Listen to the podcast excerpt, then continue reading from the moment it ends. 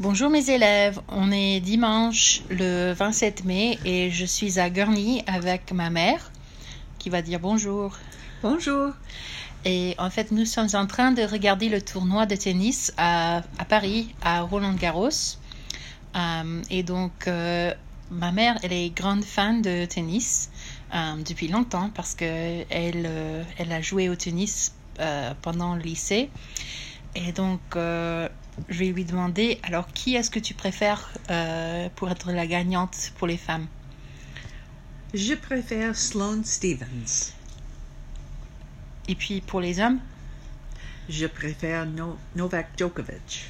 D'accord. Et donc voilà, les, et on, on verra si, euh, si elle va avoir son vœu. Donc à la prochaine.